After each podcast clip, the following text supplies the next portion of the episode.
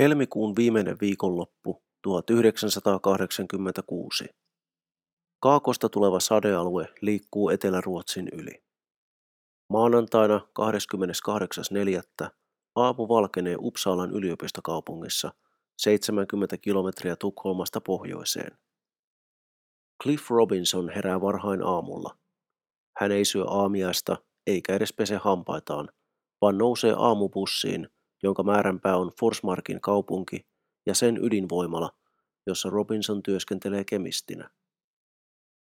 Matka Forsmarkiin kestää noin puolitoista tuntia. Brittiläisruotsalaiseen perheeseen syntynyt Cliff Robinson saapuu tuona maanantai-aamuna voimalaan ensimmäisten työntekijöiden joukossa. Hän menee ensitöikseen ydinvoimalan kahvioon aamiaiselle. Sen jälkeen hän menee taukotilan vessaan ja pesee hampaansa. Työpäivä voi alkaa. Robinson astelee kohti ydinvoimalan valvottua aluetta, jossa hänen toimistonsa sijaitsee. Alueelle päästäkseen kaikkien työntekijöiden täytyy ohittaa tarkastuspiste. Kun Robinson tavallisen tapansa astuu säteilymittarin läpi, se alkaa kaikkien yllätykseksi hälyttää. Robinson on kummissaan. Hän astuu hälyttimen läpi uudestaan ja taas se reagoi. Kolmannella kerralla hälytin pysyy vaiti. Robinson ja tuona aamuna työvuorossa oleva tarkastuspisteen valvoja päättelevät, että mittarissa täytyy olla jotain vikaa. Robinson ei ole vielä edes käynyt valvotulla alueella koko aamuna. Robinson ohittaa asian olan kohautuksella ja aloittaa työvuoronsa ydinvoimalassa normaalin tapaan. Kun Cliff Robinson myöhemmin samana aamuna palaa tarkastuspisteelle, häntä odottaa pitkä jono. Työntekijä toisensa jälkeen yrittää päästä tarkastuspisteen ohi, mutta säteilymittari hälyttää jokaisen kohdalla. Robinson on kummissaan. Hän pyytää yhtä jonossa odottelevaa Forsmarkin työntekijää lainaamaan toista kenkäänsä. Robinson vie kengän laboratorioon ja suorittaa sille germanium mittauksen. Arvot ovat hälyttävän korkeat. Mittarin osoitin nousee, eikä lakkaa nousemasta moneen hetkeen. Mittauksessa paljastui myös radioaktiivisia elementtejä, joita ei edes ole Forsmarkin reaktorin jäädytysvedessä. Cliff Robinsonin niskavillat nousevat pystyyn. Arvojen ei pitäisi missään nimessä olla näin korkealla. Aivan kuin jossain olisi räjähtänyt ydinpommi. Robinson ei tiedä asiaa vielä, mutta eilen sunnuntaina Kajaanissa, Suomessa, on myös mitattu kohonneita säteilyarvoja puolustusvoimien mittausasemalla. Myös täällä ensimmäisiä mittaustuloksia pidetään aluksi virheenä. Myös Tampereen mittausasemalla kirjataan lähes kuusinkertaiset säteilyarvot. Samana päivänä Suomessa on meneillään virkamieslakko, jonka vuoksi tiedonkulku eri virastojen välillä takkuilee ja tiedottaminen kohonneista säteilyarvoista viivästyy.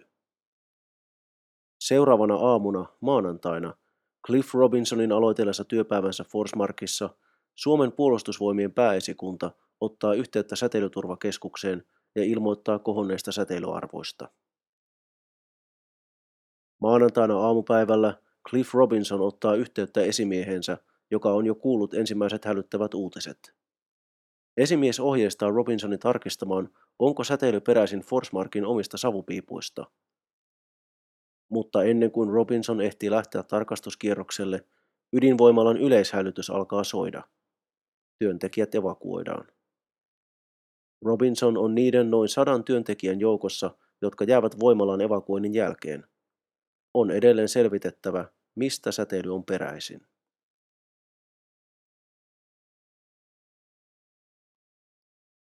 Leif Muberg työskentelee Ruotsin säteilyturvakeskuksessa – hän saa tiedon ydinvoimalan tilanteesta aamupäivällä. Viranomaiset ovat huolissaan, mutta he odottavat varmistusta Forsmarkista ennen virallista tiedotetta.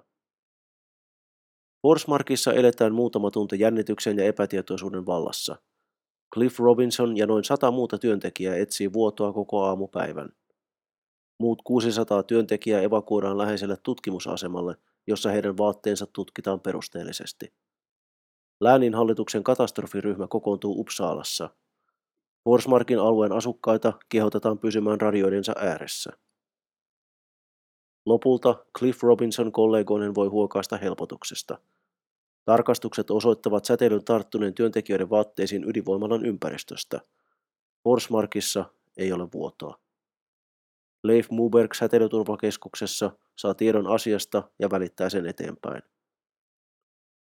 Forsmarkin lisäksi tarkastuksia tehdään myös muissa voimaloissa. Jälleen vesiperä, onneksi. Mutta mistä säteily on sitten peräisin? Ruotsin puolustusvoimat arvioi tuulen suunnan perusteella säteilyn olevan peräisin Neuvostoliitosta. Ruotsalaiset diplomaatit tiedustelevat neuvostoviranomaisilta, onko Neuvostoliiton alueella sattunut ydinvoimalla onnettomuus. Moskova vastaa, niet. Myös Suomen säteilyturvakeskus on herännyt huomaamaan, että jotain on vialla.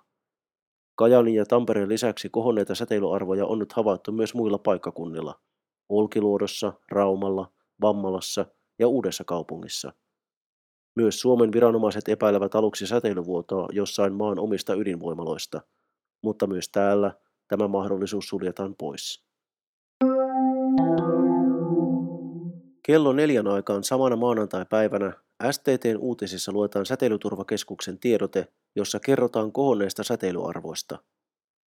Jo tässä ensimmäisessä tiedotteessa Suomen viranomaiset arvelevat säteilyn olevan peräisin reaktorionnettomuudesta. Ruotsin säteilyviranomaisten huoli kasvaa.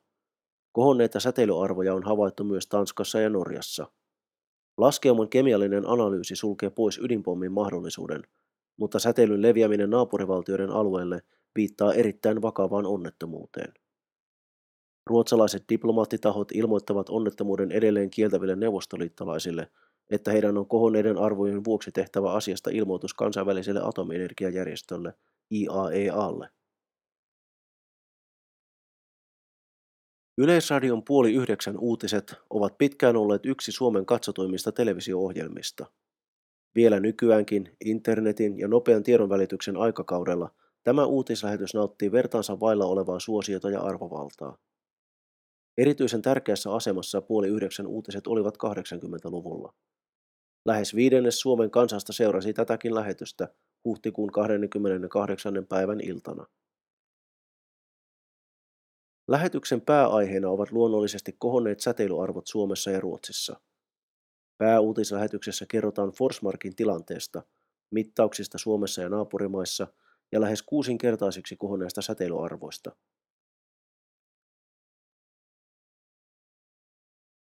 Ruotsin puolustusvoimien arvio siitä, että säteily on peräisin Neuvostoliitosta uutisoidaan myös, mutta samalla muistetaan kertoa, että Suomen viranomaiset eivät vielä yhdy arvioon. Neuvostoliitto kieltää yhä viimeisten tietojen mukaan alueellaan tapahtuneen ydinvoimalaonnettomuuden. Mutta kesken uutislähetyksen toimitukseen saapuu tieto. Neuvosto Ukrainassa on tapahtunut vakava ydinonnettomuus. Tchernobylin ydinvoimalan nelosreaktorissa on tapahtunut räjähdys. Tiedot kuolonuhreista ovat tuossa vaiheessa vielä alustavia. Neuvostoliitto tiedotti onnettomuudesta itse asiassa jo kello 19.30 Suomen aikaa. Tieto saavuttaa Ylen uutistoimituksen noin tuntia myöhemmin. Ylestä tulee tiettävästi ensimmäinen länsimainen media, joka uutisoi Tchernobylin onnettomuudesta.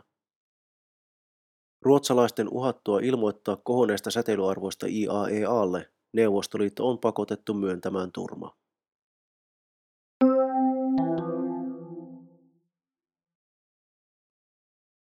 Maailman kaikkien aikojen pahimmassa ydinvoimalla onnettomuudessa kuolee välittömien vaikutusten seurauksena 41 ihmistä. WHOn mukaan onnettomuuden vuoksi levinneen säteilyn on arveltu aiheuttaneen välillisesti tuhansia syöpätapauksia. Reaktorin palo roihuaa yhdeksän päivää. Neuvostoliitto pyytää ytimen sammuttamiseksi apua Länsi-Saksasta ja Ruotsista. Lähialueiden asukkaat evakuoidaan, mutta säteilyn vaikutukset ulottuvat laajalle. Cesium-137 leviää tuulen ja sateen mukana paitsi Tchernobylin lähialueille, myös muualle Eurooppaan, Ruotsia ja Suomea myöten. Yksistään Pohjois-Ruotsi saa osaksi noin 5 prosenttia reaktorin säteilystä. Suomessa suurin osa laskeumasta päätyy Pirkanmaalle, Itä-Hämeeseen ja Kymenlaaksoon. Onnettomuus on vaikuttanut ihmisten käsityksiin ydinvoimasta vielä vuosia jälkeenpäin. Mutta eräs asia on jäänyt hämärän peittoon. Cliff Robinsonin tutkima kenkä oli ensimmäinen linkki siinä tapahtumien ketjussa, joka johti Tchernobylin onnettomuuden paljastumiseen. Mutta toistaiseksi ei ole tietoa, oliko se oikean vai vasemman jalan kenkä.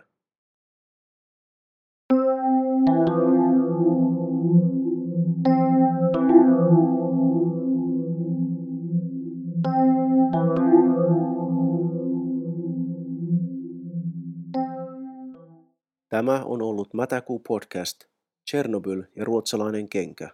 Seurassanne on ollut Markku Ylipalo.